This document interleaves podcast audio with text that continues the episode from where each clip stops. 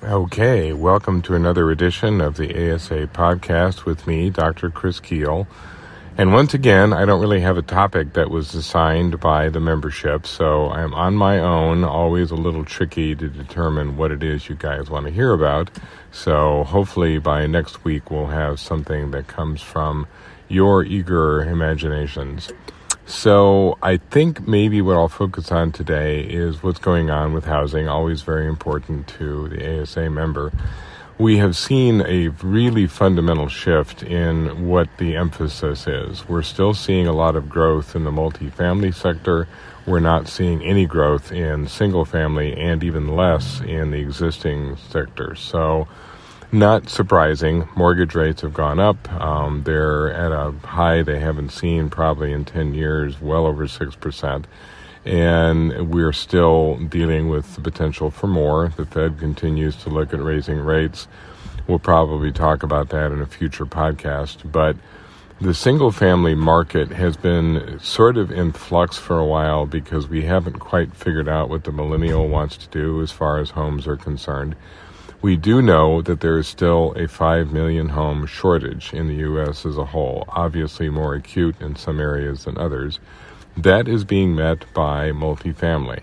Multifamily is still growing at a pretty rapid clip. Uh, we're seeing permits at a high we haven't seen since the 80s. And that's again predictable with mortgage rates going up. Even though rents have also gone up, uh, you still have a lot of people turning to the multifamily option. It's good in the sense that it stimulates appliance buying, it stimulates certain kinds of building. There's not yet a real ind- indication that the multifamily market is saturated. You would think it would be, given the amount of, of building in certain markets, but nationwide it's still in the expansion phase. The big question for multifamily is where the emphasis should be in terms of the renting public? Is it new renters, people who are getting into smaller apartments, single people renting, or is it more families?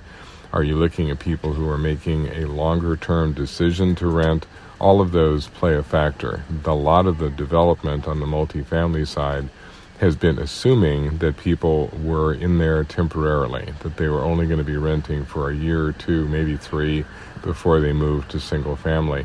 Now there's a sense that they may be doing this on a much longer basis, that mortgage rates are not expected to come down dramatically anytime soon, and that may mean that people are choosing that multifamily option for an extended period of time that means larger apartments. That means looking at more three bedrooms and even four bedrooms because people are moving in there with whole families. The other, as far as the housing sector is concerned, the other interesting commentary simply has to do with whether people are moving back to urban areas. There was that exodus because of COVID out to the more remote locations, the exurbs, even small towns. That's been reversing for the last year. People are moving back to the urban areas. Turns out that remote isn't the magic that we thought it was going to be. People do want to come back closer to where they work because they're being required to come back to work. The remote phenomenon is not going away, but it's not expanding at the pace that people thought it would.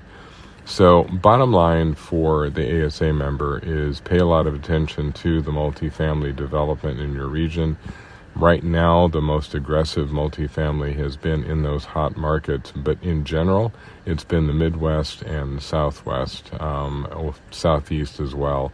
The decline has been primarily on the far west, maybe Northwest, to a degree the Northeast. And one last thing on multifamily is the growth of the assisted living kind of elderly population moving into a more multifamily environment as opposed to the single family as they sell off their homes. That's part of what's affected the existing home market. So, with that, I'm going to conclude for this week, and I think next week is a webinar. So, tune in for that, and we'll figure out what we're going to say about the economy now. Thanks.